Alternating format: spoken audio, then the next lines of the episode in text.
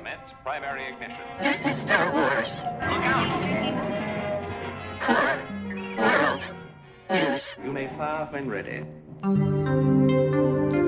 From the casinos of Vernon Con the mines of Kudo, I'm Grex Komdak, and you're listening to Core World News, a weekly Star Wars newscast bringing you in-depth coverage and analysis of all the latest stories and content from around the galaxy. Be sure to like, follow, or subscribe to keep our signal transmitting galaxy-wide. Here is your news segment rundown for May 16, 2019. Kyber Crystal Comics Corner, reading Rathtar, and an all-new segment, Don't Everybody Thank Me at Once. But first, it has been confirmed by Disney's chief executive, Bob Iger, that the untitled 2022 Star Wars film will be held by Game of Thrones creators David Benioff and D.B. Weiss. In the same conference call, Iger went on to say that audiences can also expect one more Disney Plus series to go into production after Cassian Andor, which will be discussed in the all-new segment. Now for your hosts, Ben, Grant, and Adam to discuss. Thank you, Grex. Yeah. Uh, wow, more exciting news. It's like I I didn't expect like they're doing a really good job of keeping Star Wars relevant in a time of Avengers and Game of Thrones when they're dominating everything. It's like they're you know the top are they're feeding us these nuggets and this is really I mean this is vital and important and interesting stuff. Yeah. It's like they know that there's a weekly podcast that covers all the news and they're just doling it out week by week. Yeah. well, hey, I mean we're doing we're doing uh whatever the forces work for them. Um, so it makes sense that they feed us these Yeah. things so we can proliferate their uh um you know not prop what's the word I'm looking for? Propaganda. Yeah. Or or whatever. No, I like the I like in, this down, in this in this downtime between films, like I think we kind of we would rather cover the stories and the narratives and like you know the actual the actual content that they're putting out. But in this downtime, it's like yeah, we're going to cover all the stuff that's in this drip feed. It's kind of like sh- show business news. I mean, like this is this is all we have right now, and it's it's fun to discuss because we can actually get into the nitty gritty about the creative process, and I think that's exciting for for us Yeah. at least. Yeah, and I, I love sort of imagining where this can go next. You know, this is just like I love Star Wars because I love putting my brain in the galaxy and just sort of feeling like what it's like, you know, in there. And a good that, you know, some of the most fun ways to do that are, are not just like looking at it fall off the screen, but to sort of imagine, you know, these spaces in between and where it could go. So um yeah, this is awesome. I mean, same thing with sports. Don't know if there's sports fans out there, but like this is like the NBA offseason and they did a perfect thing where it's like there's a big thing about the draft and the lottery and stuff. And sometimes the offseason in sports is some of my favorite things too, because hope springs eternal and you're sort of like, you know, trying to figure out what the team will look like next year or whatever. Yeah. Similar. Yeah, yeah.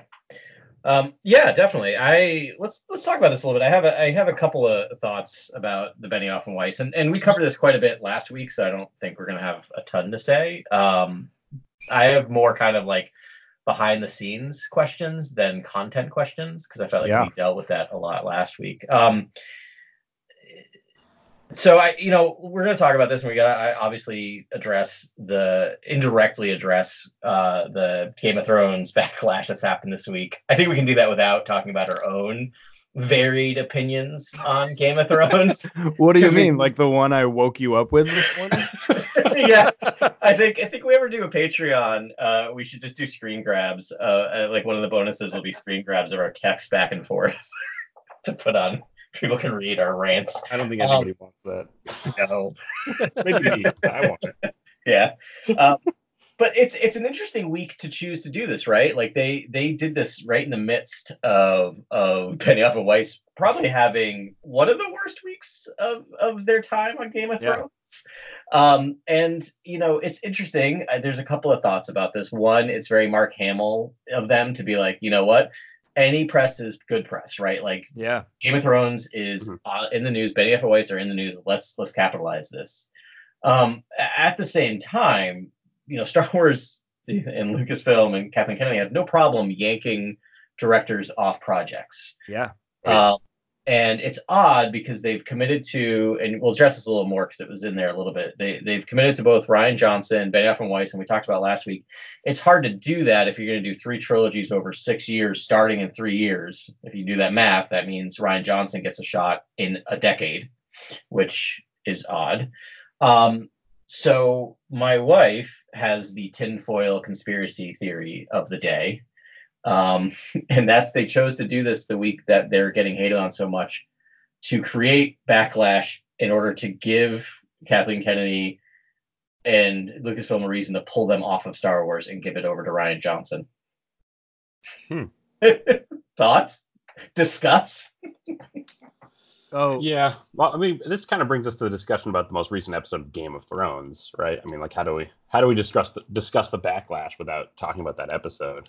And and I don't know if it's any different from what we've seen in Star Wars in terms of quick, dark turns and and things that we're used to in in the narrative of Star Wars. So I don't really know if the backlash is going to hold up or cause any kind of kerfuffle and have them fired from Lucasfilm. I think that if anything, it's only going to get them more press and uh, three. We have a three-year gap, you know, before we get this movie. Yeah. So I, I think that that could all die down and people will anticipate what these guys are going to do next, only because they did such a they did such a great job doing all six, se- in my opinion, all eight Yeah. seasons of Game of Thrones. So Yeah, I think we're all in agreement there. Like, no matter how you feel about the last last episode, last season, last two seasons, the majority of their work has been stellar on that on that on that show. Yeah, the dialogue's incredible, especially the dialogue. I feel like, and I'm, I'm missing that from Star Wars. I would like really really strong dialogue to return, and and um, they they've they've done they've served that up in Game of Thrones. And I think they could do that for Star Wars. All right, really seven- strong dialogue. Like, like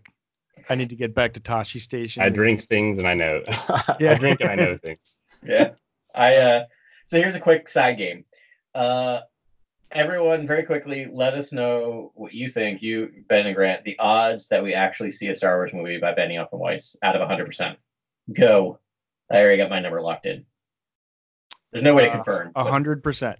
100% Grant? Of a movie? Yeah. Um. Yeah, I'll say ninety percent. 30%. All right. Okay, thirty. One and three. 30%. One in three. seems nice. I I mean- mean, three. I, I think just because of how long we have to wait for it, and the internet, and um, prior experience with Star Wars yanking people, Yeah. and that's not. By the way, that is not my percentage of how much I would like to see a movie by them. I would actually very much like to see a movie by a Star Wars movie by them. I just have a feeling we're not gonna. It's not gonna happen. I just Well, uh, like I think Carly's idea is giving too much credit to like the internet hive mind as far like I, I mean that sounds like like you know Kathleen and Bob Iger are playing 4D chess and like let's face it the internet can't handle checkers. So I think that's like going way over their head. To me, it just looks like they're standing behind their people. It's Yeah. like you know that it's just a sign of good leadership, which I know they are. They're good business leaders. So when people do things terribly, they quietly sweep them away and they defend them and they say, "No, they were great, but it was just not a right time."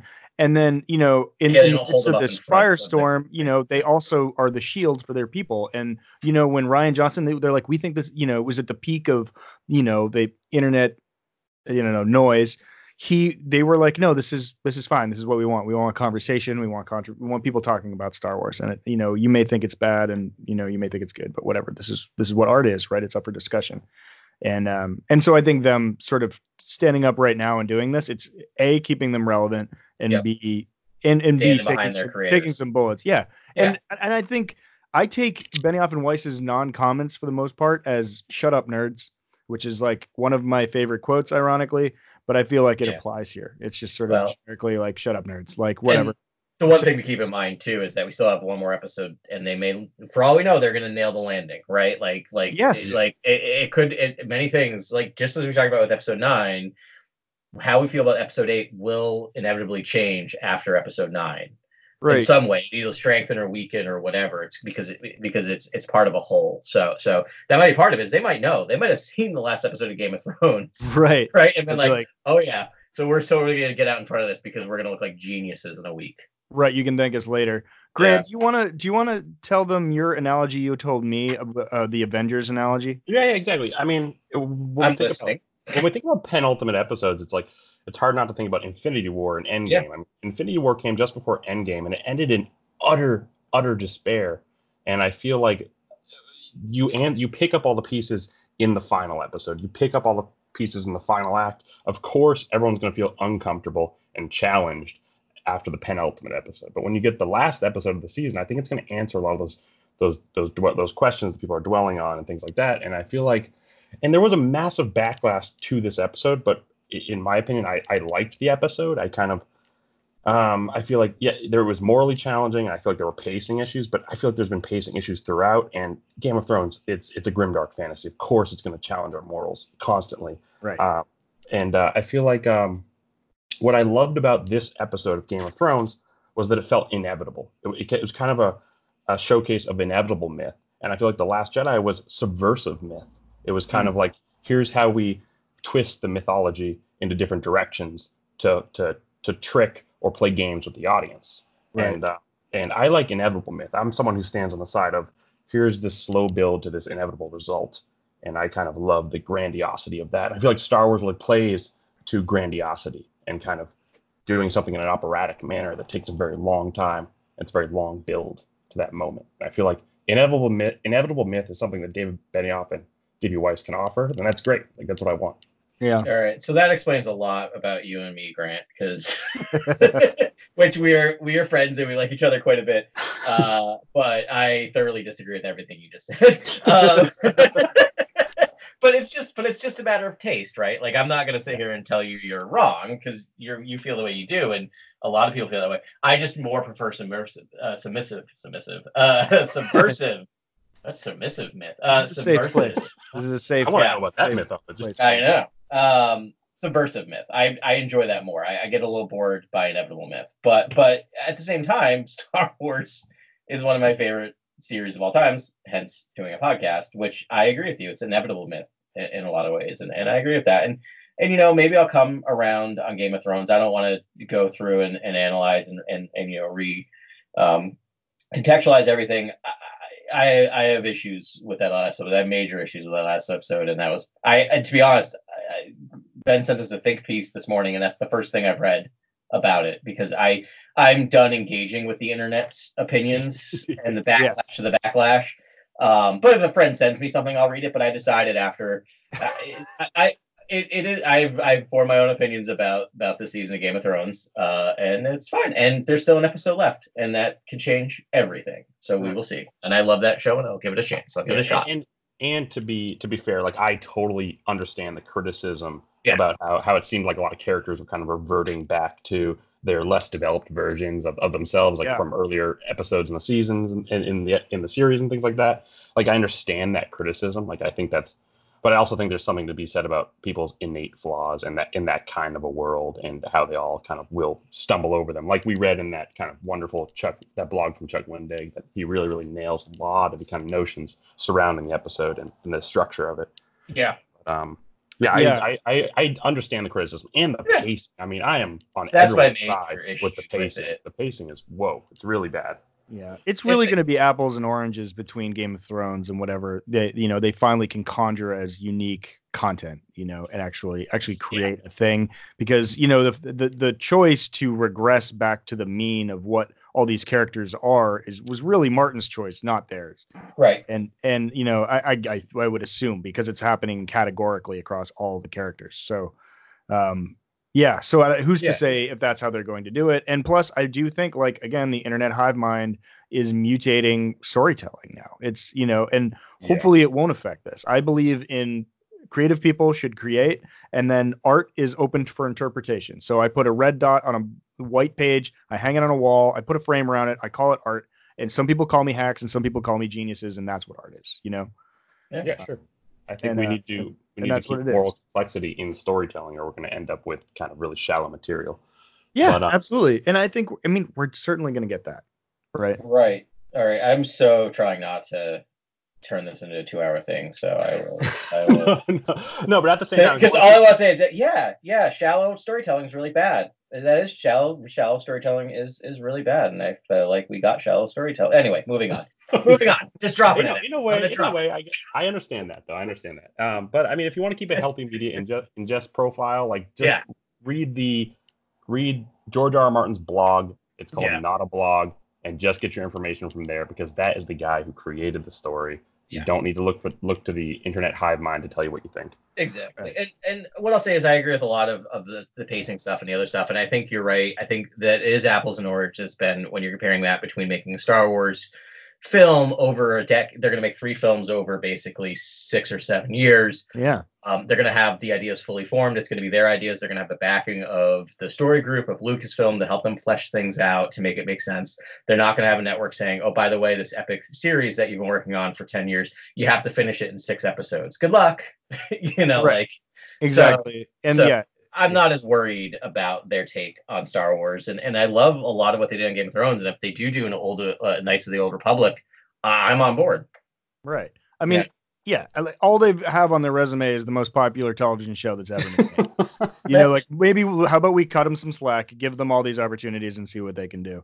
And I mean, just, to, and if you look through that lens, like obviously. It, it makes a lot of sense what Bob Iger and Kathleen Kennedy are saying right now. They're like, "Nah, we'll bet on these guys." And you Betting know, on it and we're gonna do capitalizing on press. They're they're learning from uh they're they're learning from Hamill. I think a little bit.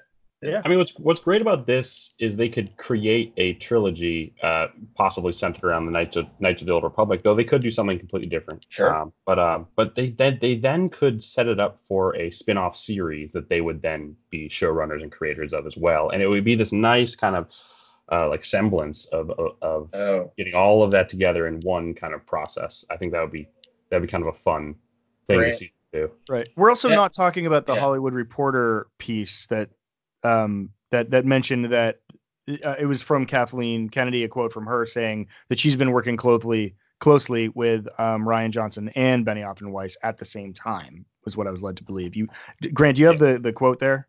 Oh well, I just we know that Kathleen Kennedy told Hollywood Reporter that she's sitting down with Dan, Dave, and Rian to discuss the next ten years of Star Wars. So that is from Lucasfilm president Kathleen Kennedy. Right. So it sounds very fluid to me. Yeah. Like they they they like well they they held some slots on the on the outlay. They Yeah. decided to tell people about it to get them excited about it. It can always change, but like who knows exactly how the you know how it's going to flex out. But I mean, it just I don't know. It makes sense. More is better, and generally, and um and we'll see how it goes. But it could be all three of you know maybe all three of them are going to work together. We've that's been- true. you know, especially early in our podcast, we talked a lot about how collabs are the way to go. I personally feel like the more Yeah. people you can, you know, more cooks in the kitchen on a movie, I think is is better. And generally on creating art because then you have sort of a sounding board with a different perspective that can sort of, you know, pull you in a in a better direction. Right. Yeah. And we know we know Benioff and Weiss signed the dotted line. I think after season uh, seven, right? Like that's just just about the time when they, Yeah, they signed yeah. on. I think so. I think that's about right. Sounds about right. Yeah, to me. And you know, I still don't. I think that the the real the I, my if I had to bet on anything, it's that the that every other year slot is not a reality. I think it's going to shift back to every year um, at that point. Um, and I think they're kind of betting on that a little bit. So we shall see. Um, one other quick question I had is, and I've only read a couple of reports on this. Um, the only confirmation that I could see is that they are going to be the next film after the hiatus, right? Yes. Did they confirm that they're going to be the next three films or just the next film? Only 2022, not Right. 2024. So something's going on there. Because Grant, what you just said is like, ooh, that's interesting. And maybe they do a single standalone film that then, if it goes successful, they then create a series off of it. Yeah, or a trilogy. But yeah, yeah, stand, Yeah. they could do a standalone, and they could jump Yeah. into a, s- a, tri- a series right after that. Yeah, for sure. Always That could be- emotion that in could the be the future case. is. And, and we all, Rian could be doing the movie in 2024. I mean, they could alternate Yeah. theoretically, right? Yeah. So, yeah. And Yeah. I, I've always thought that maybe you give the past to Benioff and Weiss, and you give the future to Rian Johnson. That's kind of been my like Yeah. Nate organic like idea about how you approach these creatives. But um, I'm interested to see how they're going to develop it going further, and uh, and if we're going to go into the future or we're going to go into the past, because I feel like there is a lot to explore in, in both on both sides of the timeline. Yeah. So it's just ripe for for crea- creativity. Right. Yeah, I, I tend to agree with all that. Yeah, Um, me too. and and also um, we have uh, rumors about new um, television series, new uh, Disney Plus content from Bob Iger in that same piece. And um, but we're going to uh, wait for our new segment at the end of uh, this podcast to talk about that. There. Yeah. Yeah. Can't wait. Super. Yeah, me too. Uh, so we're gonna we're gonna redo a little little pitch affair and and uh, and sort of revisit some of our TV ideas and knowing what we know now, um, talk about what we're gonna get. Um, all right. Um, y'all ready to move on to comics?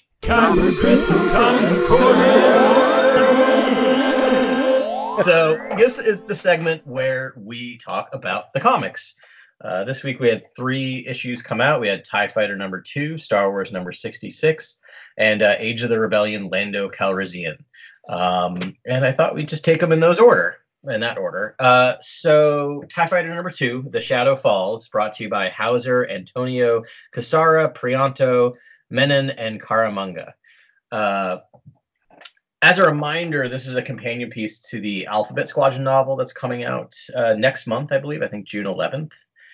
Um, and it follows the adventures of the elite pilots of Shadow Wing, a TIE fighter squad- squadron. Um, so uh, last we left them, they were uh, this group was ambushed by a star destroyer, um, flow and, and being attacked by uh, Tie fighters uh, from we don't know where. Well, Uh, from said Star Destroyer, right? from yes, but we don't know are they Imperials? Are they rebels? Why are they being attacked by their own? Um, and the issue begins with this kind of this gorgeous uh, space battle between uh, that's just tie on tie. Um, it's pretty amazingly drawn. Yeah, and you can tell our heroes because they're driving, they're flying tie interceptors, and everyone Right. else are Yes. standard ties. Yeah. Hey, so I got a question here. Yeah. I know you probably talked about it earlier. Um, Al- the Alphabet Squadron Mhm. companion piece, but Mhm. Alphabet Squadron is going. I thought that was a different timeline and a different thing altogether. Or is that It- is it is that book going to be about the Imperials, or is it going to be about the Resistance? So it's about the rebels, and I believe it takes place post. Um, uh, I think it's post Endor.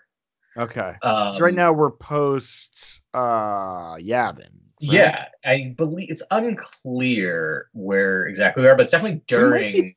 we might be post Endor right now So because I you're- remember they, there was a there's a visual on one of the pages. Grant, I know you're holding the comics with you right now, Yeah, and they so, uh, show like there's a little clip and they show like a a, a, thing of the Death Star exploding, but it's like an icon and it looks like the you know there's a big chunk taken out of it. Sorry to to No, no, not at all. Well, I have a little Um, summary on Amazon if you want me to read it real quick. It's uh, on the Yeah. verge of victory in a brutal war. Five new Republic pilots transform from hunted to hunters in this epic Star Wars adventure. oh The, so the emperor, the emperor is dead. His final weapon has been destroyed. The imperial army is in disarray. In the aftermath, Yrica Quell is just one of thousands of defectors from her former cause, living in deserters' shantytown until she is selected to join Alphabet Squadron. Yrica Quell is that one of our heroes? Uh, Are these, are, are these Imperials? Is this No, where the so- Imperials are heading?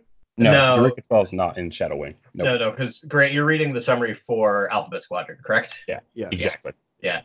So there, that's a rebel. Um, but I don't think it's that's not one of ours yet.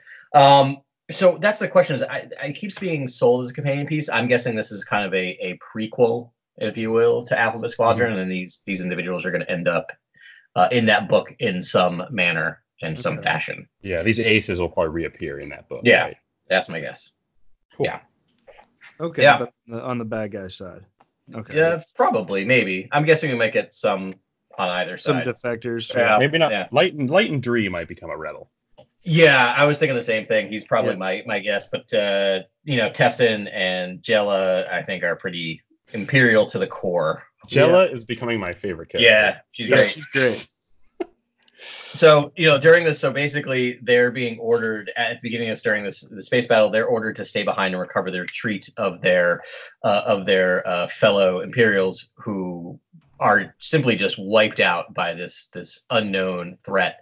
Um, Shadow Wing surrenders. Um, the attackers turn out to be a group of Imperial defectors led by Admiral Greatlow or Greatlow, um, Yeah. who yeah, who's basically saying that this isn't about picking sides; it's about surviving. Um, and they are trying to build a mining operation and uh, are basically trying to get what they think that they're deserved. And they offer Shadow Wing uh, to join them, um, but uh, they don't, and they escape and they fight back. Yeah, and Yeah. they, they move to take over the yeah Yeah. the Star Destroyer. Ride or die for the Empire. Yeah, totally. Yeah, lots of speeches about the Empire and, and why they're doing what they're doing. And in fact, um, they even I think he even uh, has a comment about how much he he may hate the rebels, but he hates these defectors even more. Yeah. Rebels may be murderous traitors, but but misled as they are, at least they're at least they believe in something. Is the quote? Right, and that's Teso Broosh, right? Yes, guy. yeah, yeah, he's great. He's a great character. Yeah, they- yeah, I'm surprised by how humanizing they are to the Imperials. It's more so than really anything else I've read. yeah, Um, like it's really these are two of them are in love. It's you know it's half women, some are hardcore. You can see the sympathies, like you know like some rebel sympathies sort of leaking through a couple characters, but still this like resolve. It's it's it's a very dynamic way to to look at all these characters. So yeah. and it seems like that's what really these Tie fighters are attacking. Though I'd like to see more maneuvers and more like spaceship battles and things like you know. Yeah, for for a for for a comic called Tie Fighter, we get not as much of- Tie Fighter as I would expect. Yeah. Yeah. yeah. First of all, it's you know an interceptor, which is hardly a Tie fighter. But um, so there's also like a brotherly relationship that's Yeah. explored at the end of this comic between Lyttan and his brother uh, Tamu. And I didn't read Imperial Cadet, so I don't really know about the brothers. Do you know anything about these two brothers, Adam? I remember they were brothers who were Okay. in, in in Imperial Imperial Cadets together with Han Solo, and that is the end of my memory.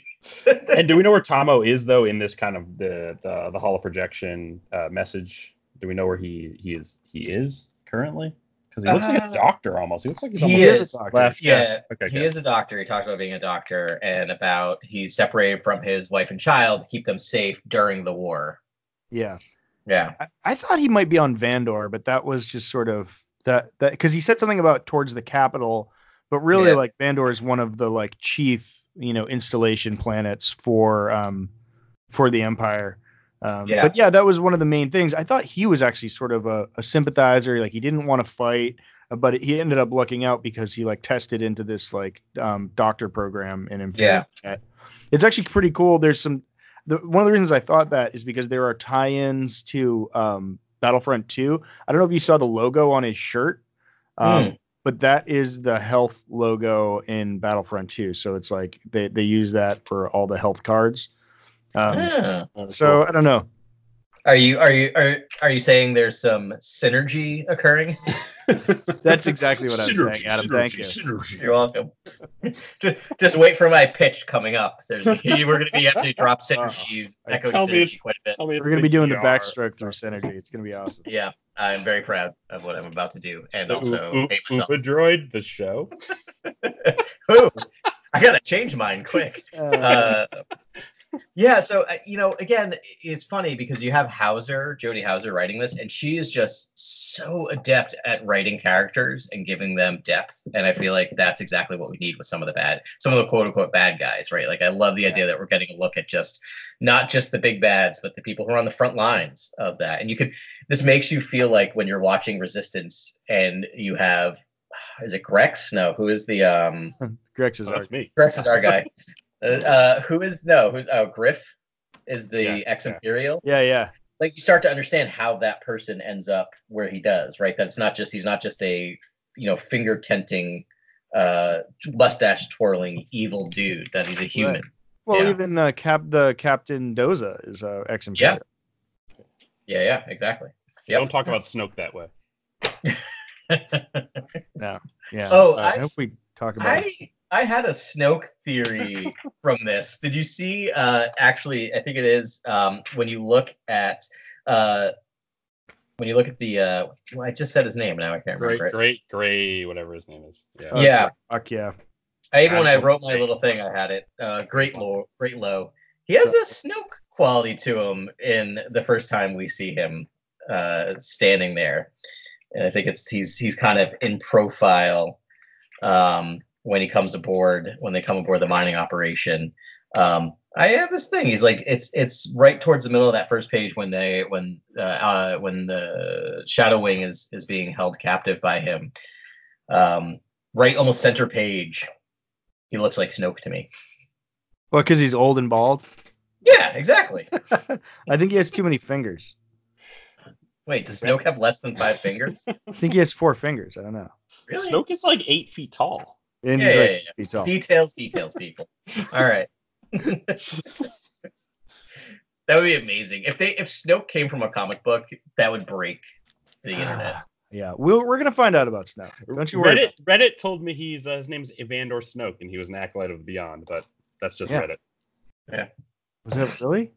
I thought no, no, I thought there was like actual because I read that too. Some, Really, you read that too? but it don't was know. I'm, it, di- was, I'm dying to know more about this guy. It wasn't Reddit though. It was like somewhere else. All right. Alright. uh, you want to move on to Star Wars 66? Sure. All right. I got Star Wars number 66, the uh, the, the Scourging of Shu-Torun, number five, part five, uh, by Gillen. sixty six. Oh yeah, I don't know how I did how I missed that. Uh, by Gillen Unzueta, uh, Guru EFX, Coel, and Parel. Um, so just as a reminder, this is the penultimate issue of this story, but also of Gillen's run on the comic. Um, so we have to keep that in mind. Um, especially, I feel like the last line in this issue is a, a little nod to that whole thing, but we'll talk about that in a moment. Hmm. Um, so, quick background: uh, you know, our, our our lovely band of rebels are still looking for to get revenge on Queen Trios, um, and they're split into two groups. We have Han and Leia and their group, uh, kind of holding down their position as Queen Trios um, mounts an escape and attacks them. And we also have Luke being pursued by Benthic Two Tubes and his band of partisans, uh, who are who they want to destroy the entire planet, while uh, the rebels just want to cripple uh, the economy, basically, of the planet. Um, also, not to make things even more complicated, but the Empire is on the way, um, and so the issue opens with uh, we finally see the death cults of the the temple of uh, what was it? Uh, I wrote it and now I can't remember. Central Isotoper. Uh, is- Yeah. Isotoper. You see them with their like bags of popcorn and like Yeah. in their great seats, and they're like, "This is gonna be awesome." Yeah, literally like, yes, here, right here, where you are just in Wait. time. So the last issue I saw these guys in, they were inside the spire, I believe, speaking with some kind of a fi- some official or something like that. And then now they're outside the spire, just on a on a rock, watching the whole the whole. Yeah, I think they're trying to get the best Event. position possible to watch. watch All right. destruction happen. I, yeah. Um, so um, we, while Leia and their band of rebels are fighting with the Queen, uh, the Imperials, uh, led by uh, Kanchar, uh, starts an orbital bom- bombardment, which Queen Trios calls to try to stop, and he acknowledges uh, that she is in in the firing range, and then still continues to bombard the planet, not caring that he might kill the queen because you know she's a queen. There's there's a line, there's a lineage, and someone else will come and take it up, but she can't. He can't give up his chance to kill Leia. Yep. I yeah, love Princess Leia and her annoying friends. Yes, Yes. yes. Those meddling, those meddling kids. Those meddling kids. and Yeah. They ever meddle. Yeah. Um, I never thought I'd hear annoying and stuff. I- It's a weird. I know that was a weird word. It's, it kind of takes you out for a second. It's a very Earth word for some reason. Um, then we cut to Luke, um, who's basically running away from Benthic and the Partisans. Which, uh, side note, uh, that's the name of my new band. what is Ben thinking and the thinking the partisans? partisans. Benthic and the Partisans. That's so great. Yeah, I hope we'll it's like all too. clarinets. Yeah. well, some yeah, you have to have at least two tubes of some kind there. So yeah, I now have to learn how to play an instrument of some kind. Uh, Yeah. But we'll get there. Um, Yeah. Uh, so they're running away. Luke is basically trying to lead them away from R2 because R2 has the ability to override the spike, which is what Benthic wants to do to destroy the entire world. Um, they capture Luke. They threaten to kill him if R2 doesn't um, f- come out of hiding, which he does because R2 is a very good boy. Um, What else do we have? Yeah. Well, there's a melee combat, which is pretty dope. Yeah, I have that down here. We get we actually get uh we get Leia and the Queen fighting once the once the Queen catches up, they're fighting with the axe spear. I don't know. What would you call that thing? Sure, I like that. Yeah, like a Mhm. pike or like a halberd or something. There- There you go. Halberd. It's exactly what that is. I Oh. I would never get that when I was playing RPG video games. I'd always get it and get rid of it and give myself a, a sword instead. Proper sword. Yeah. Yeah, this, pretty is, this, is probably, the- this is probably the closest to Game of Thrones that canon Star Wars has come with the princess and the queen fighting with halberds. I mean, Yeah. that's pretty freaking close. Yeah. Yeah. and we and spoiler alert, but we get to the point where Leia just straight up guts the queen. Yeah. yeah, She's which like, I couldn't. "Well-" I didn't see. There was no panel dedicated to that. It was just kind of implied, like it was kind of off camera. Well, it's right in the middle. Yeah. We see we see her. We see Leia cutting across the side, and we see the we see the queen's like. Um, Hand goes limp or something. Oh, there like, we go. leg I hand goes- goes limp, and we see her cloth ripping, but there's no blood, yeah. even though Well, until probably later, then there's lots. blood. Of, yeah. Oh, that's right. There's some blood there. Yeah. Yeah, she's on the ground, she's bleeding out. Yeah, But pretty- hey, no intestines, so there's that. yeah, You can't- you can't show blood in, in Star Wars, all right? You can only show like red crystalline crystalline material underneath white sand Right. on a planet. right. Um, it just goes to show, though, it's like never underestimate uh, Prince, you know, Princess Leia, like or No. Leia Organa. It's just she's, you know, because she was attacked essentially. Oh, actually, I think she got her E11 cut in half with the halberd, and then just grabbed one of her own. And you're like, wow, you know, it, it's pretty clear that Trios is, you know, trained on this weapon, and still, like Leia's like, no, let me show you how this is done. Like, she's she got some pretty great combat training on uh, Alderaan, I think. Yeah. Yeah, definitely. I've been I've been trying to find like a, a story that would be good for like an '80s kind of action genre piece for Star Wars, and I feel like a comic or surround a, a, a con a comic around uh, Admiral Kanchar might be an awesome comic because he Yeah. is such an '80s action hero, like looking guy. Yeah, he is he is something. Like I saw him like that's an interesting choice. He was there during um during that run on Jedha, right? I think he was he was the Imperial that was Yeah. chasing them, so he's back for revenge. Yeah. No, I think I would totally read a limited series with him. That'd be awesome. Yeah, cool. Yeah. I don't, have, And I don't have much else to say about this show. I mean, I love the I- battle. It was good. Yeah, the battle was awesome. I do love the queen's like death. Like I think they gave her a good death. I think that I like that in her dying breath, she's still trying to save Shu-Torun, right? She actually tells Leia about what's happening and makes her promise. And and and I just love that her dying line is is after Leia promises to save the planet, her dying line is, I believe you, I'm sorry you believe me. Like that's such a great, Yeah. such a great line. Yeah. Um, yeah. And then, you know, we cut to R2 being a very good boy and um, not listening to Luke telling him to not do what Bennick's asking, but he ends up, uh, it looks like it's implied, we shall see in the next issue, that he does overload the spike to begin the destruction of Shu-Torun, or I guess the scourging of Shu-Torun. Um, Hmm. And the last line of the comic, and, you know, I don't generally like to read the last line, but I think it's so fitting. Is the last line of this issue is the Death Cult saying "It begins," you know, when really it's ending, right? Like I think, I think uh, Gillen chose that chose that line very fittingly for the the end of his penultimate episode, leading into his last issue. yeah. Yeah, Did you just make that up, the scourging of Shu-Torun, or was no, that- that's the name of the series. I'm not that. Oh. Oh, that's kind of interesting because it's sort of like this. I don't know. The scourging of the Shire has been in the in the Yeah. uh, popular world lately. Um, Yeah, interesting. Yeah, I'm sure. sort of the, sparked yeah. I mean, for the last episode, it makes sense, right? Because they've beaten the big bad, and now, but now they have to save the planet, right? Mhm. Interesting. Yeah, it was fun to see how dedicated Queen Tri- Trios is to her planet. Like I thought that was it's kind of uh, it's kind of poetically mirrors uh, Leia's relationship to Alderaan, which I really liked. Yeah. Yeah, which is brought up, right? The queen said you would have done Yeah. the same. Basically, no. I think I like that character a lot. She's a good bad guy, Yeah, right? she, she turned out really, really interesting towards the Yeah. end here. Because I didn't, I wasn't a huge Mhm. fan of. I forget what the arc was, the the six issue arc. Uh, before I don't know the hangar or- bay doors, as I call it. yeah, we call it we call it the Hangar Bay Doors here on the podcast, but um, I forget what it was called. But um, she wasn't very interesting, and now she's she's really interesting towards the end here. So Yeah. I'm, I'm glad that Kieron Gillen really paid off uh, this character.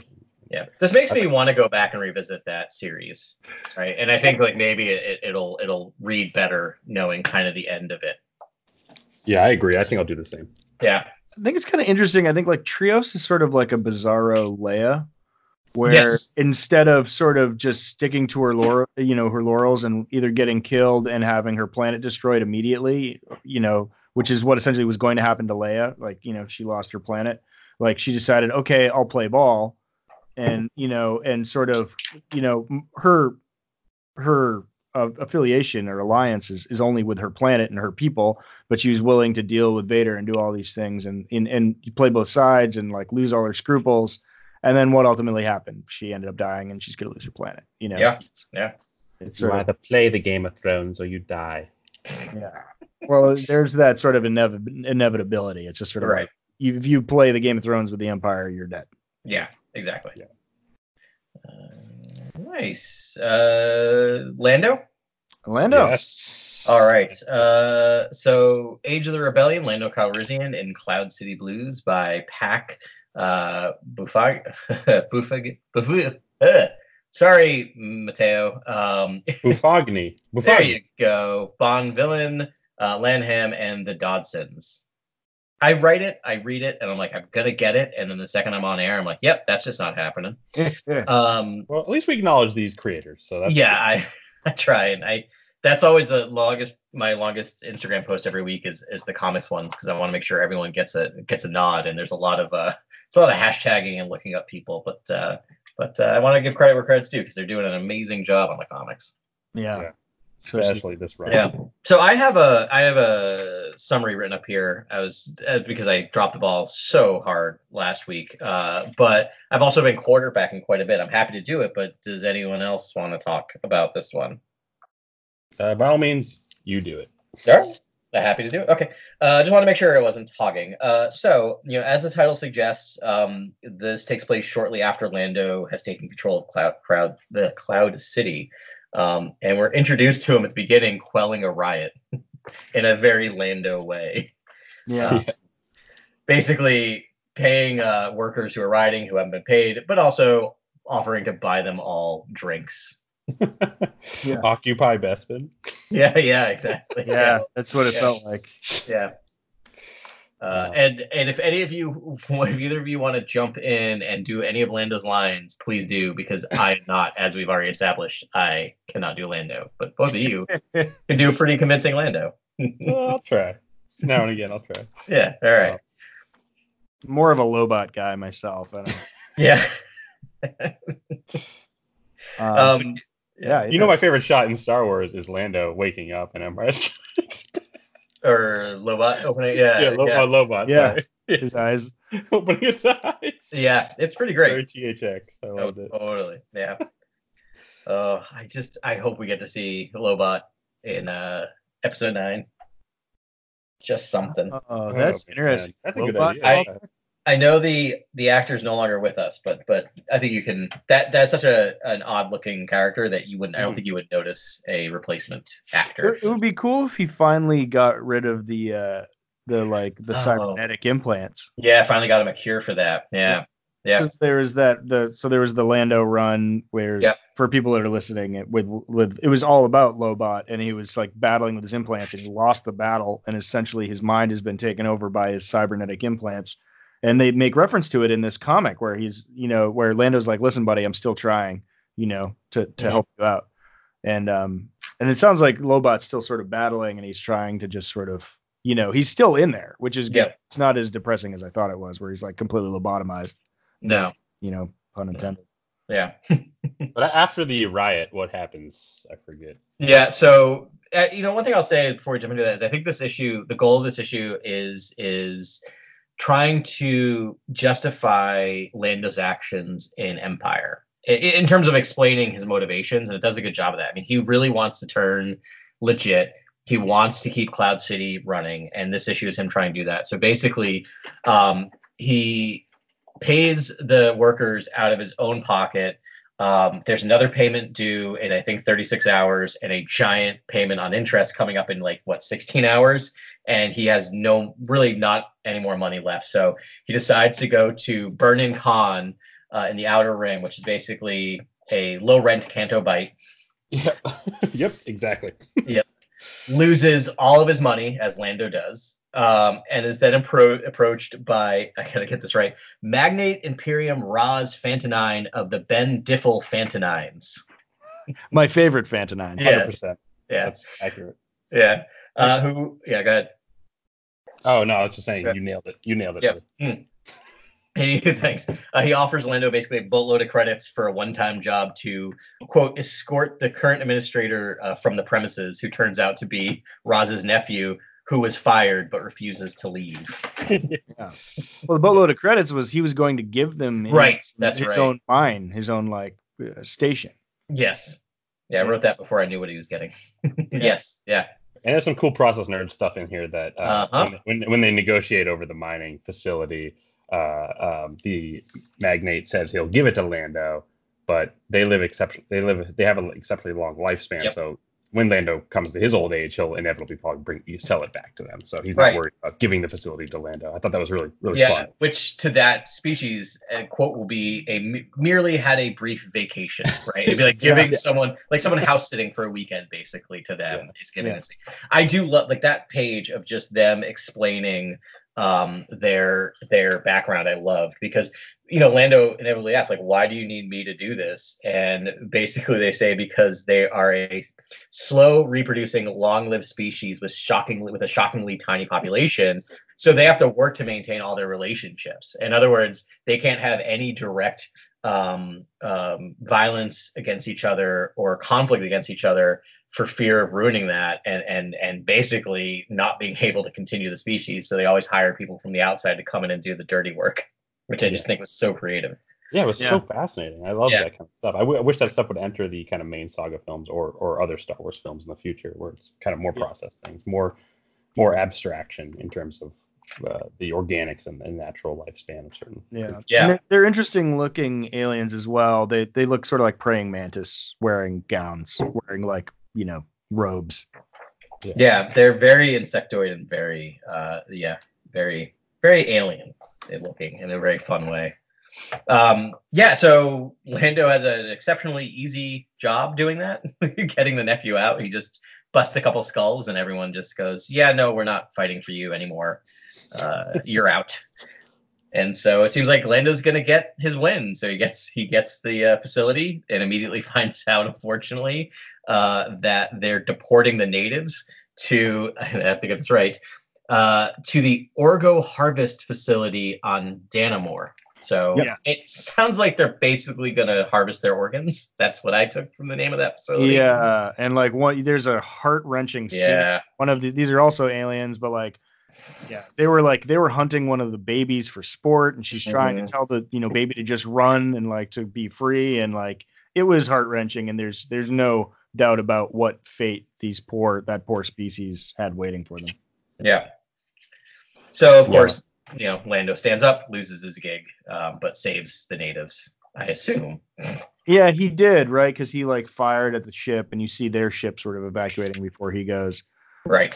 but um and free you know like yeah like there was a there he or at least he started another revolt that looked a lot like the Kessel Mine revolt but um yeah interesting and then just you know gtfo Yeah, and then has to use up all the rest of his savings, his like kind of his escape claw or his ability to just kind of get out and and flee and start a new life. He uses all that money he had in savings to pay uh to pay all of his debts basically and get Right. right, and keep Cloud City afloat for a little while longer. See what I did there? That's it's So- very so- very, very similar to the the Han Solo issue uh, previous, Yes. where Yeah. Han Solo is makes a big bounty or uh, Yeah. makes some credits and then he loses it all in the end, only to end up shortchanged. It's kind of like these both these smugglers are kind of living, you know, uh, payment to payment. It's it's, it's Yeah. pretty tough for these guys. crime doesn't pay kids nope. Yeah. um yeah Um, also Yeah. cool to see Lobot kind of remote um, uh, slice into these into the the handcuffs of all these prisoners and kind of uh, unshackle them all. And I thought that was kind of cool. Like usually slicers have to go in and, and slice a terminal. Looks like Lobot can kind of remote slice, which is kind of cool. Right. yeah he is very valuable yeah, Yeah. really cool very good lobot issue Yes. Yeah. Yeah. Lots of Lobot and uh, lots of humor around Lando trying to get Lobot to drink. yeah that was a good bit Yeah. Yeah, and then yeah. just hold yeah. it, just hold it, buddy. Yeah. Just Put hold it. Just need yeah like hey yeah. loosen up Hold Yeah. the glass. Uh, I also feel like this was a big homage to the uh, the all time great anime series Cowboy Bebop. Um, Hmm. it, it's called Cloud City Blues. Um, Cowboy Bebop oftentimes has episodes with blues in the title, and um, and they always it's always some kind of moral conundrum of they make Wow. some they make some money and they lose it all because they want to do the they want to make the morally right decision at the end of the day. So Yeah. Good This also sort of like gives a little credence towards Lando's decision to sell out his friends, or Yeah, friends, meaning Han Solo. You mean Yeah. it, it? It feels like an immediate predecessor to. You can see that you know the uh, the Empire showing up and Darth Vader being like, "Listen, you're going to do this, and we're going to make you rich," and he's like, "Perfect, yeah, whatever." Like probably, you know, he's in he's in de- def straits, and it's sort of like, well, if he's in dire straits because he's been doing the right thing the whole time, that sort of changes the whole look of whatever. And uh, Yeah. you can kind of forgive the. uh they, they seem like they're trying to clean up the image of Lando a little bit. Um, Yeah, I think so. Uh, at the end of the day, he's kind of util- utilitarian. He's trying to, you know, protect the the masses, the, the the population of Cloud City, as well as his friends. So it's like, you know, Yeah. he's doing, he's trying to, he's trying to help everybody. Yeah, it's not like he was accepting the Empire's payment because he wanted to get rich. He was just doing it so he could secure everyone who was under his his watch, basically. Right, and he was going to double Yeah. cross the Empire anyways. Yep. To, to Yeah. get them back and not let Han leave, but Well, yeah, at some point. Han. Yeah. Yeah. Ham, yeah, um, yeah. They they talk a lot about that in that kind of ending little essay they have at the end of these Age of the Rebellions. By this one's by Glenn Greenberg. Um, really, just kind of talks a lot about that, about about you know Lando's you know kind of short turn in in Star Wars, and but how much it means, and then talked uh, a lot about Billy Dee Williams' kind of thoughts about um, his feelings about playing Lando and how much he loves that character.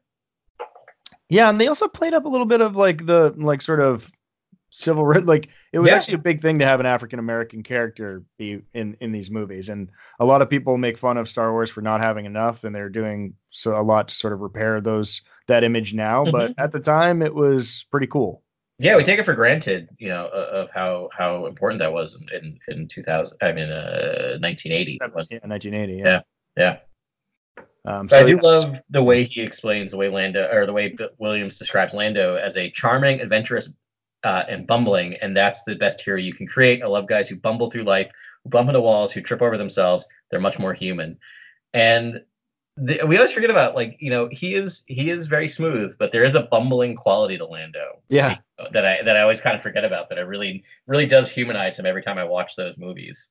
Yeah. I think it, even the, the, the quote mentions that Billy Dee says it, it it's it reminds him of himself. He's like, you know, it's like yeah. that's how that's how I've gotten through. Is just sort of you Yeah. know doing the best I can and making mistakes and um you know trying to be charming. Yeah. Um, Yeah, so, but I, I love that he um he just ends up uh, show uh, being selfless at the end of the issue and giving away his kind of nest egg money to all the workers that work Yeah. for him. It was just it was a beautiful end to that that issue. Yeah, Yeah, was, I'll- uh, yeah. And as always, when we talk about Lando, I'll uh, talk up one of our earlier episodes before Solo came out. We did a character dive into Lando, um, where we talked about that standalone comic series that was there. We talked about his appearance on the Clone Wars cartoon, um, and uh, I think Last Shot was out at that point. But it's uh, I Yeah. think I think it's a really it's if you're kind of interested in Lando, especially with his reappearance in, in episode nine, it might be worth going back and, and doing a listen for that one. It's it's uh I like that one. I I always think back to that episode. I'm very proud of that episode. yeah, those were fun when we did Yeah. dives on all Okay. those characters. Cool, man. And then uh, so I think uh, the next one is Jabba the Hutt, right? Yeah, Jabba the Hutt next week. Cool, that'll be interesting. yeah, yeah, it'll be fun. All right, great. Ichacho Wani Wanga on solo.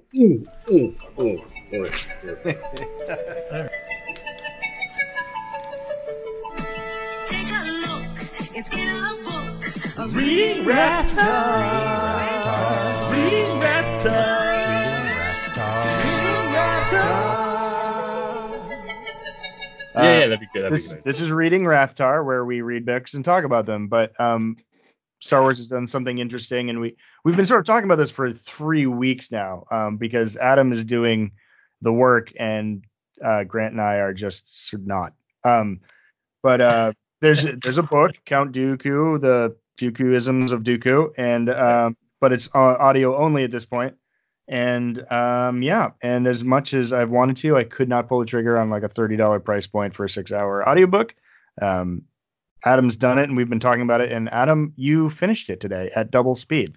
I did in order to get it done before. But that also might tell you something, right? It's been out for three weeks. It's six hours long. I've been in the car for a lot more than six hours over the past three weeks, and I've still barely managed to finish it. Um, and that's not necessarily a critique of of The content, the, the content. right? It's um, I like this format. I, I have thoughts about it being six hours long, as opposed to maybe we should break it up into thirty-minute podcast episodes. Does it drop once a week and kind of do a long form storytelling um, version of this, kind of an audio drama? Um, because it doesn't listen like an audiobook necessarily because there's not a lot of description. It's mostly just characters uh, narrating and reacting to things, and it's fun to listen to. But it's also like, wow, I still have four and a half hours of this thing. Right. Oh, so Yeah. it's, it's sort of like, gosh, what is that thing they made a drama about it now? What's that? Homecoming? Is it like, is that sort of what it feels like? Have you ever listened to Homecoming? No, I haven't. It's a podcast, but it's a story, but it's like you're you're hearing It's- people talk and like the the recording is actually a prop and like you're listening to the recordings of these conversations. That's exactly what it is. So, so it's a, a lot of Asajj Ventress listening to uh, journals of Dooku. Um, okay. Oh, cool. and So, so is- I- that's what it is. It's Dooku Homecoming. That's cool. Yeah, and it starts. It's a slow start. I won't go through the plot of it. I just have a couple things. I'm going to basically te- not tease it, but kind of the highlights that may convince you guys to listen to it. Um, because it, it's a, it's it's thirty bucks, which is just way too too too much. Um, and I'm I'm really frustrated by that. But um, it's really good listening. It's a great companion piece to Master and Apprentice. Um, it follows Dooku through his entire life. These journals, you go from him being uh, being a youngling to a Padawan to a to on the council to why he fell from the council. So you get a deep dive into Dooku's story, um, which is kind of amazing. So I think I'd asked you last week if there was some Yoda and Dooku. Uh, can you confirm that there is? Some There Yoda is, and Dooku in yeah, this? there is some Yoda, and so a couple things that we learned I think is really interesting is that they talk about how masters choose their apprentices, um, Oh. Which I don't know if it was covered in the Clone Wars or not, but they basically have the the masters come and watch a competition between um, the younglings. Um, actually, they're not younglings at that point, but whatever they are, and then they can decide to choose someone for their apprentice or choose to not take anyone from their apprentice. And if no one, if you don't get chosen, you have to wait another year until this competition. So you mean there's no sorting hat? No, but that's kind of like yeah. But uh, and so we get Yoda chooses Dooku, and it's a big deal because Yoda, as a Grand Master, rarely ever takes a Padawan. So it's a big deal that Yoda actually chose Dooku. Um, we also get Dooku struggling um, with containing his Force lightning several times. So this is something that was inside him for since he was. Oh wow! yeah, and, Oh. and Kind of a natural Yeah. development. he yeah, and he's Incredible. he's upset by it because he knows it's a mark of the dark side. And some of his other kind of mentors are telling him not necessarily it doesn't mean you're going to be the dark side, but you see a lot of the, of him struggling with this this this dark side tendency inside of him. It's um, almost like if you can yeah. do lightning, there's kind of a storm inside you. Yes, you yeah, know which way exactly. Lean. Yeah. We get more prophecies, more visions, um, because Sifo-Dyas, who's the main character, is kind of riddled with visions. Um, and there's an amazing audio scene where um, it's really hard to explain, but basically they all get hit with visions, and you hear like all these like clips uh from the book and from the future. And also you hear like clones and you hear all these other things. So it's just kind of this amazing vision of all these different possible futures splitting and combining. Dooku has a vision of the uh, Jedi um, basically invading the Senate, which is a possible future, um, which kind of explains why he may have turned against them at times. So it's really interesting. Um, we get Rael Averross from Master and Apprentice shows up again. Yep. So we get some sweet Rael Averross time. Uh, we also get the first meeting between Dooku and Palpatine when uh, Palpatine was just a senator and Dooku was a uh, Jedi Master. Wow. A lot of And we stuff. yeah, and we get two new Darths um, named. We get Darth Caldoth and Darth Krall. He's ancient. Yes. Oh wow. And we get we get exposed to Darth Koldo Koldoff's. Uh, I don't have it written down, so I'm gonna have to wing it. But it's no, it's Darth. It's basically Darth Koldoff's bestiarity, uh, uh, bestiary, where it's Oh, basically yeah. he wrote a book of just of beasts of monsters, and I'm like, if if Del Rey doesn't make that book, That's they are missing out. yeah. Fantastic Yeah. beasts of dark Darth Bas- Koldoff. basically basically yes so it's it's really entertaining. I was really like it's slow start and then like the last like half of the book i was really on board for. In fact i listened to the last four and a half hours in the last uh 24 hours. Um a slow start. But again as we talked a bit about off air and, and i'll just say this is that um way too expensive. Um it's not conducive listening to it in a six hour chunk. I really think they should move this over to podcast, just add some ads to it and make it free, you know, pay for it through listening to ads because like the the ad revenue they would generate from a Star Wars podcast would be huge. Um Yeah, and, definitely agree with that. and and you know to be honest I, I'm not going to keep spending thirty dollars on this, and, and unfortunately, and and if they keep doing this, I don't think we're going to be able to cover keep covering this. You know, but yeah. we'll see. For for me, the price point isn't the biggest issue. It's more Yeah. that I only I, I can I can really retain the information better if I read it versus Yeah. listen to it. And I found that out with listening to Queen Shadow and then listening to Yeah. Master Apprentice that I would Definitely. way rather have the books and highlight certain terms and, and jargon and lingo. Like I'm a huge fan of jargon, lingo, and terms. So like I want to be able to isolate that stuff, find it, write it down. And I can't Yes. get that out of an audiobook. So No. unless you want to release an audiobook and then just send out a list of terms and jargon that's new to that to that book, then that then I, Well, I so that's- pretty much reading. That's what I did. Is I went to the Wikipedia this morning to look at the names of the characters and stuff to write down um, because I had to do that. But but yeah, it's just I you know from our perspective, I would think it'd be easier if they would do like twenty minute, thirty minute episodes a week that we could do a five minute quick segment on because it's easier to retain 20 minutes of information and make notes because i'm doing it while i'm driving so all these notes that i just i read to you i scribbled down this morning so it's just based on the memory of, of what i listened to over the past 24 hours Right. Well, you did a great job. I mean, like with the I, you sold me on probably. it's just really good I was just me. buying this while I wasn't talking. Actually, uh, i was Oh, gonna tell really? you for a sale on it but yeah it's really i like it a lot bucks. i, I Yeah. like it a lot oh well that's less than i paid but uh but it's it's it's good You, It's- you sold me on the the the premonitions, uh, Dooku's premonitions, and then and Palpatine meeting Dooku for the first time. Like this is the stuff I want to know. This is this Yeah. is the good lore that I've I've been looking for. it's funny time. because when I was first listening to it, I, I assumed that for the first hour and a half, it's very much focused on a very short period of his of his childhood, and I'm like, oh, is this gonna be six hours of like of Do and Sif and Sifo as they call each other? Um, do what up, do? Please Yeah. tell me that's not true. That is hundred percent true. Oh Uh, no. That's not a joke. That's reality. Uh, and so it's fine, but I'm like, I can't do six hours of this. But when they started doing the time jump and they would jump into like different like adventures and and and all tied into this overarching like theme of Dooku um, still being connected with his family while also still trying to be part of the Jedi Order was really interesting, and I really enjoyed it. Wow. Well, it took three episodes, but you've totally convinced did me, it. and both of us. It, it actually sounds awesome, and especially to know that it's sort of like this first person thing Mhm.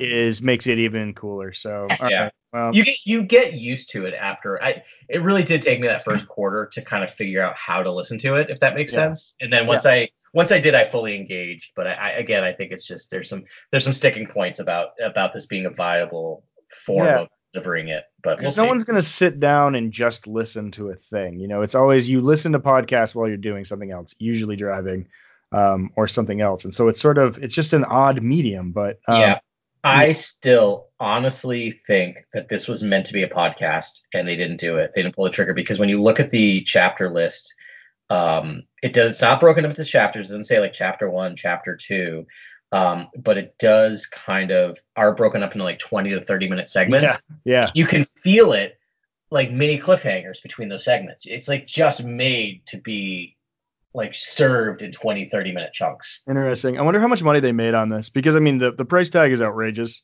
yeah I mean, it's not I hope really for not. it's a standard uh, uh, audiobook price, really. Right, but but you know, I've talked about if if it's through Audible, not to just buzz uh, market Audible, they don't really need my help. But like, you at least get the book and the uh, Yeah. and it for And twenty dollars, and then I can kind of look through the book and and go back and reread it and stuff. But I don't or jump back and forth, which I do sometimes between Yeah. reading. I mean, why listening. why can't they just give it the same? I mean, I don't know. It, it sounds like they spent a lot of money on this and voice Yeah, actors they did. Yeah, and you know all the other. uh I mean, but uh, all the other um sound design and and all that things. You know, but still, it's not cheap to hire uh even just one voice actor to do a whole book. You know, Yeah.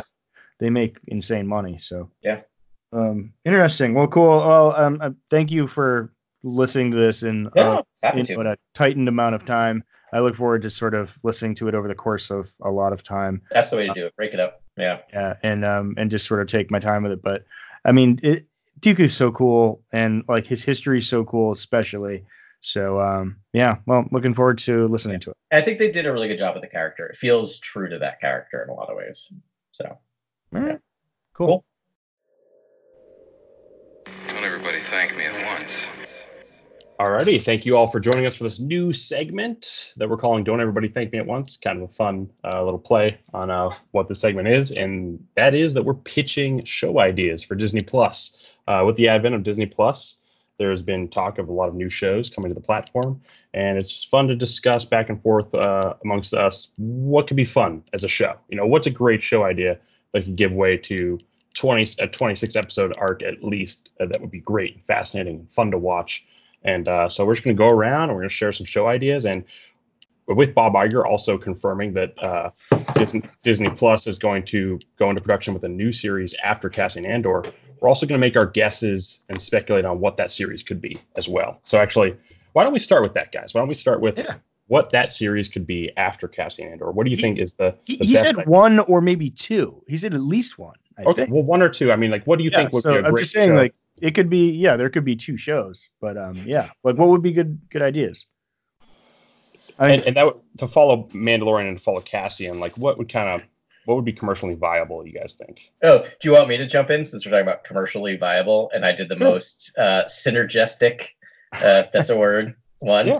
Um, so I, I'll I'm going to give you the the the thought of the general thought about it first. Then I'll give you the title, and then I'll give you the pitch. So right? my thought is we need a series with a slightly lighter tone coming off of the Mandalorian and Cassian Andor, which are going to be both fairly dark, serious shows, right? I think we need to bring uh, Star Wars back to being adventurous and fun and light a little bit. And so I'm pitching the dazzling delights of Doc Ondar's Den of Antiquities. Oh, that's a lot of alliteration. You're welcome. Right So is this going to be like QVC in the galaxy far, far away, or Oh no, but I like that. No, it's going to be an anthology series because I love anthology series, and I think they're super viable, and I think it works well.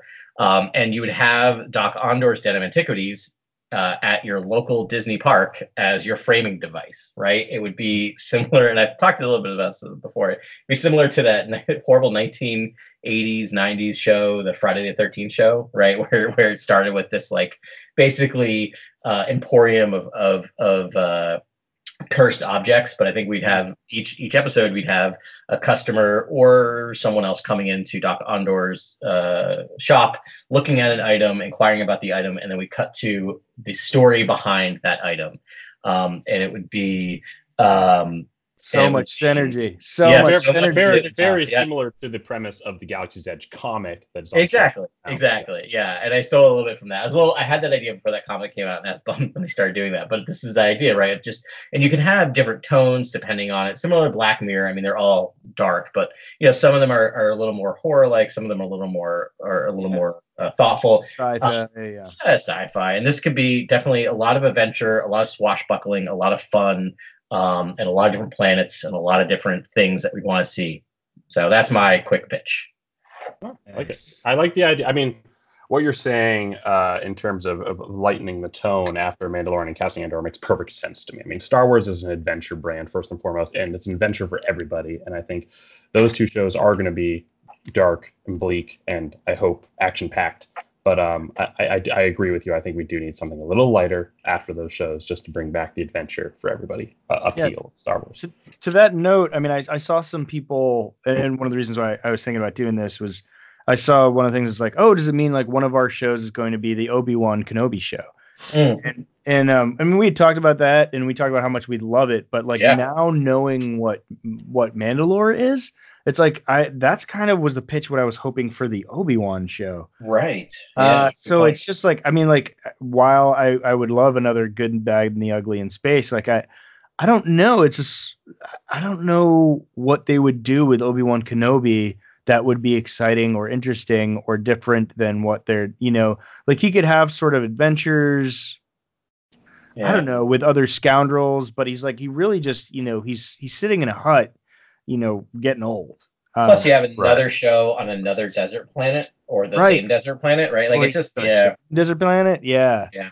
I mean, it- I don't know that I know what that show is anymore, unless it's like, I, I- unless it's like a young Obi Wan or something, or like his secret time away with you know maybe his his summer in Mandalore with uh you know Duchess Satine or whatever like I I don't know what you do with him like on Tatooine in that exile period that's yeah I mean Grant you had a great pitch about him and having like the adversary be this like imperial um investigator sort of like yeah, um, sort of uh, like when it, when an evil imperial Sherlock Holmes arrives or something Yeah, yeah like an imperial inspector arrives on Tatooine. Obi Wan must keep Luke hidden at all costs. That's like the basic like like idea for the show. But uh, that's morally complex. Like that's not leading to lighter territory after Mandalorian Right. and seeing Andor. Like I don't know if the Kenobi's the right choice to make. right was that one of your pitches Grant Yeah, my, uh, yeah, I've been pitching the show forever. I feel like the only adversary you can have for Kenobi is a sort of Sherlock Holmes. Yeah, for sure. Yeah. I've been I've been talking about that forever. Okay, so that'd be sort of interesting. So it's just the two of them. It's like a shorter run. You know, you get a Darth Vader cameo, right? And um, Maybe maybe. spoilers. So sorry, didn't want to. Don't, don't give away the, the Yeah. coverage.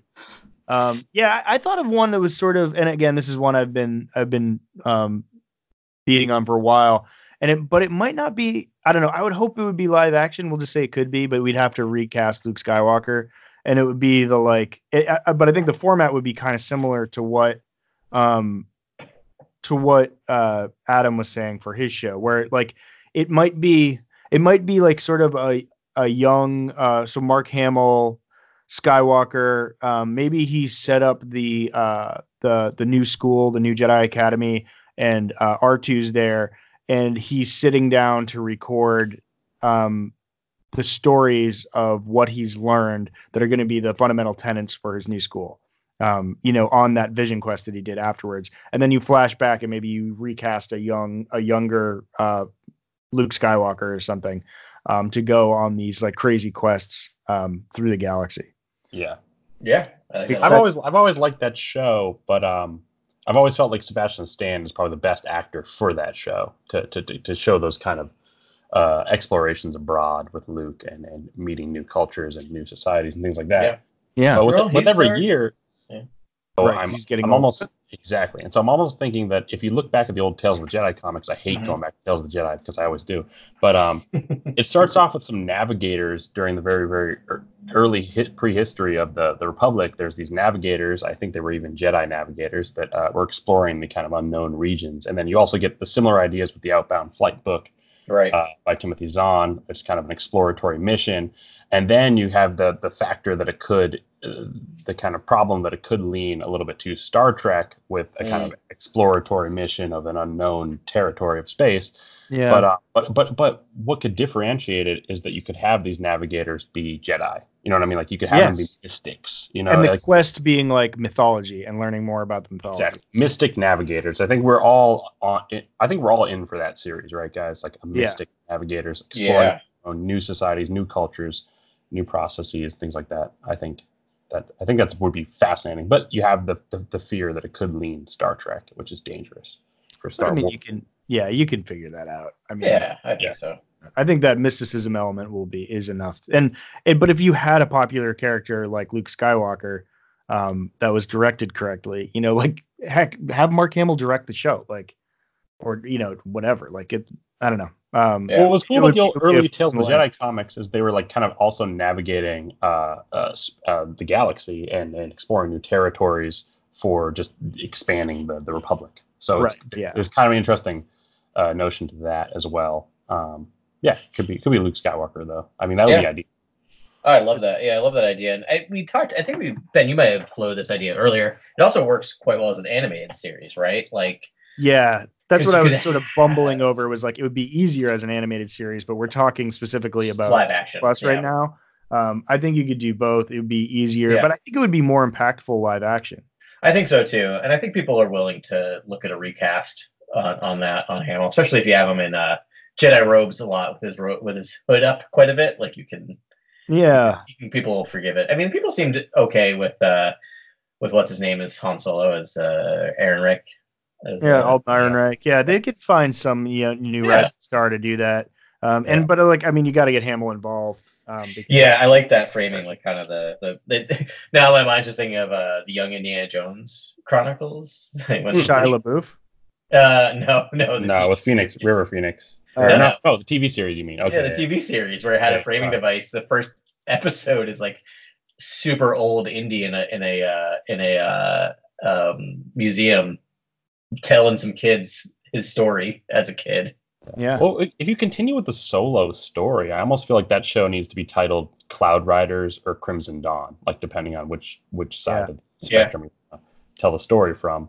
But um, I would love a Cloud Rider show with Enfys Nest because she was barely explored in solo. And I would Mm. love to, I would love to star her mother and kind of do a prequel to that whole thing. Mm. Um, that'd be incredible. I mean, because I've been harping on Crimson Dawn forever, but maybe the show is Cloud Riders, and I've just not been thinking about that angle. Oh, so that could be the that could be your angle in on Maul and the and the Crimson Dawn and Exactly. because yeah, Yeah. oh, so suddenly you're on the the the protagonist side. right, right, Exactly. right. Ooh, smart. I like that. Um, I have a bunch of show ideas to written down. Do you want me to just list some of the ideas I have? Yeah, do it. man. Sure. Uh, obviously, uh, uh, here's the ones I'll do. I'll do fresh first, and then I'll do ones that I've been harping on forever. So fresh might be like Inquisitors, like that might be a fun show where we actually go into the the the characters that are the the Inquisitors for the Empire and Mm. working under Vader, and you might get some cameos of Vader, you might not, but um, I think they they have a very interesting moral dilemma going on, especially if some of them were Jedi's in the past. Like that is fascinating to explore. Yeah. So uh, the Inquisitorius and the Inquisitors it might be incredible. Um, Nice. old Commander Cody, I wrote down Yeah, all right. Because I want to bring Temuera Morrison back in Star Wars say. in some way. And I was thinking, what clone do you highlight? What clone do you use as the main protagonist? And I was like, you know, Commander Cody had a lot of screen time in Revenge of the Sith. He was kind of a pivotal in the uh, character in the Order 66 uh, um, t- task. Like, why not just explore Cody and where he is after all that, all that, you know, his his time being brainwashed and his time, you know, exiting the Empire and things like that. So would that be a focus of it? Like, because he didn't wasn't able to remove his chip like Rex and um and Wolffe. Um, so like it would be sort of like what it's like to be a brainwashed, you know, clone post, you know, Exactly. Empire. That's exactly right. Yeah. Yeah. Hmm. Almost like a sleeper agent kind of story. Interesting. Cody. Yeah. I mean, you can always Uh, write it that like it malfunctioned, right? Like that one in uh that Clone Wars arc where the one Mhm. malfunctioned and the kid, the guy started trying to kill Jedi. Yeah. Yeah. Yeah. Like an Yeah, EMP or something. Like Yeah, turned it off. Yeah. Yeah. Exactly. Yeah. Yeah, or yeah, yeah. Interesting. Cool. Guardians of the Whills could be a show. Like, you know, uh, uh, Oh. Chirrut Imwe. And um, Oh, yeah. it could be something centered around those guys, you know, a prequel to Rogue One and a kind of a prequel story, but about the Guardians of the Whills. That could be fun. But like Picking at, in the in the peak of their power, Guardians of the Whills, uh, there was a book not- called maybe not in the Guardians of the Whills that sort oh, of there was there? Okay. yeah that sort of abutted it um and Yeah. it's sort of them sort of destitute and like sort of losing their religion Yeah. Yeah. Well, it's fun because you have the force involved in the storytelling, but nobody is force. Nobody is a strong force sensitive to Right. the point where they're moving objects or crushing people and things like that. So it's like it's it's kind of more tamed and balanced, yet you can still discuss the force, and I think that would be really interesting. yeah. That's cool. I like that. Um, the ascendancy could go into the chiss. It's a lot of makeup and it's a lot of like a lot of new set design and a lot of new art direction. So it might be a little too much money for a TV series, and it might be too alien for Star Wars. Well, but- it might be, but th- in terms of makeup, it's not that. It's not that much. I mean, they're they're doing it on ugh, Agents of Shields right now. They're i was gonna say that's what made me think of like oh man it's like the Kree yeah, on, on agents of shield yeah yeah. So you could do it, but I, that's interesting. That'd be that's good all. way I, to bring that's all I got for. That's all I got for fresh ideas. That's it. A lot of Yeah, ideas. No, no, no. You're slacking, Uh, Grant. Young Young Mace Windu, I think would be a great story. I think that'd be a great TV series, especially if it's like a Tale of the Master or a Master's Journey, or I don't know how you title it, but like, what about old mace windu with one hand I mean, that's the comic I want. That's the pulpy Yeah. like. How is Yeah. that not a thing yet? Like, how did that not happen? He didn't die in camera. If he doesn't, you know, it's Star Wars. He doesn't die in camera. there's no like real estate for it you know like if Yeah. he existed he would be a force and he would have factored into something you know unless we see him in unless we see him in uh, force awakens you know or i mean force Awa- in uh, uh, Rise rise of of skywalker Yeah. um Skywalker. I'd want like Frank Miller or like Alan Moore to handle that or something. You know what I mean? Like something really dark. Frank Miller. My God. Yeah, Or so much for our, like, takes a break from chapter. movies and writes a comic. Well, like Oh maybe my he just maybe he pulls a Hawkeye, right? Like maybe like after all the Jedi are gone, he's not really concerned with like getting rid of the Empire because he just knows it's futile. But he just goes around killing like bad guys, like just killing uh like uh, uh people in the in the uh, underworld. It would make sense that he would go into exile also, like Mhm. you know, has the same idea that um that Yoda has and and sort of does that. But it'd be sort of funny if it's like he keeps trying to be Jules wanting to just walk the earth, but he keeps getting pulled into these shenanigans and you know it could be a grimy Coruscant thing. Like maybe he never left Coruscant. Yeah, Yeah, what if he gets like abducted by a criminal syndicate and then he's also turned into a cyborg like Vader? It gets like real pulpy and real Mhm. crazy, and therefore you don't have all the all the. I mean, he can he can struggle with the memories of his past, but Oh right, yeah, like There you maybe, they, maybe they've been erased. You know what I mean? yeah, loses touch with the Force for a little while, but like the Force keeps talking to him. That'd be pretty cool. yeah. Um, you guys have any other other other ideas? Um, yeah, I mean, again, another one that I'm just worth saying again. I mean, it'd be interesting to see. I don't know how they do it. I guess it would have to be animated, but uh, the Jedi Academy, the Yeah. like, um, you know, Luke Skywalker's Jedi Academy, and maybe you know you can wrap it up at that other one where they're just sort of going back and forth. And actually, they could sort of go in parallel. You could sort of see a young um, Ben Skywalker, uh, Ben Solo, and I don't know, I don't know, but I, I want to see that story in some in some way. Yeah, me too. I don't know how I'd see. I, I it would have to be animated, but again, it's like do I, I don't know if I want to see another tragedy either. It's like you know which way that one's going, and um, it's like I, I want to see a Star Wars story that I that isn't going to end in tragedy. that right? I, That'd be know, nice. It's like Yeah. not like a like watching the Titanic. Like you know, you know, Right. but um, but still, like I, I'd like to, I'd like a window into that. That'd Yeah. be fun. The Russo brothers are doing, or they were doing a decent job with uh, Deadly Class last time I watched it. I haven't watched. I've seen only seen up to episode five, but I imagine a show like that would be structured, Mhm. structured similar to Deadly Class in terms of like you're getting a kind of a view into each student's life and how they're maintaining uh, Yeah. their curriculum or whatever. Oh, that would be really cool. Yeah. Yeah, I like that a lot. Um, cool. Uh, do you guys want to hear more ideas? I have like a million ideas here. Um. Uh. Sure. What do you got? Um, young Tarkin, I've been talking about it forever. Could go into Yeah. his past on Eriadu. It could uh, talk about hunting, the severity of his conditioning, kind of maybe have some Tinker Tailor Soldier Spy elements as he get ol- as he gets older. Um, that could be a great show. Uh, I've been talking about Leia, like Princess of Alderaan, for a long time. Kind of a young Leia, uh, Yep. much like the book that Claudia Gray released. Um, kind of exploring her early duties, uh, uh, kind of before she joined the Senate.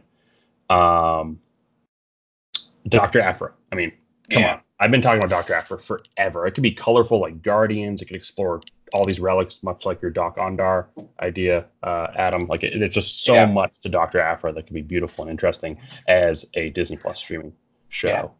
I'd love to see that. I I think I love that. I think um with that I would actually prefer it um in possibly an anime style. Ooh, that'd be gorgeous. Wow, that'd be Um, amazing. Yeah, because you could do it justice. My only issue with doing it as a TV show is like I feel like you're gonna lose so much of that amazing, like just the the the creativity of of the al- diversity of alien and locations and you know, but but I do love that character and I want to see her in something. Me too. Yeah, and I would love a yeah, just a Asian lead like we need Yeah. Star Wars would be great. Um, maybe uh, depending on how the, these episode nine wraps up, and if there's a New Republic established, maybe something that's like the Free Republic and it's like the West Wing, and really gets into the politics of, Mm. of Star Wars, which I find fascinating. I know a lot of people didn't really like that element of the prequels, but I would love that show, honestly. Me too. Yeah. That's cool. It'd be good if they they plucked a couple of the, the key actors too and carried them forward. That'd be neat. Nice. Yeah. And then, um, yeah, maybe Mara Jade's not canon, but you do do an Emperor's Hand show on Disney Plus, and it's Yeah. someone who works directly under the Emperor. I mean, that would be fascinating. Well, as far as I know, she's not not canon either, right? Like like That's true. until Yeah. someone decides to bring her in, she's still Yeah. up for the taking. I mean, may not have a relationship with Luke Skywalker the way she did in the old EU, but she could still be a thing. Definitely, definitely. Um, cool. And I'll spare you guys. You guys can finish off the segment. I have no idea what else to pitch to you guys. That's all right. You only came up with twenty. Yeah, I know. It's good to know you got some ideas, Grant. You're not, not letting Yeah. us down. I appreciate that. Yeah. Basically, I think what we're saying is Disney should give us a call. We Four of which I have show Bibles for Disney. Yeah. Give me- Yeah, don't Yeah. everyone anyone thank us or everyone thank us at once. Mhm. We're doing this hard work for you here, and uh, um, yeah, super fun, man. A lot Uh, of great oh, ideas. but but if you're following us on Twitter or Instagram, by all means, like tell us what if any of these ideas that you like, do do tell us, and um, that'd be that'd be fun to hear back from you guys, and also share your ideas. Like we'd Yeah. love to hear your ideas for shows on Disney Plus because Yeah. I mean it's still the golden age of television, and streaming shows are all the rave. So I, I imagine if there's any in to creating any kind of series, a Star Wars series, the easiest in is probably a streaming show. So by all means, do pitch your shows, people. yeah, and Yeah, Dark Side, we look forward to you claiming these ideas for your own. That'll be great in a week. Um, just kidding. I'm just sure you're listening and stealing our own ideas. That's fine. Give us credit. That's all I'm saying. It's credit where credit's due. yeah, it'd be nice. Um, otherwise, um, super fun job. Um, fun time. Thanks for um, doing all that.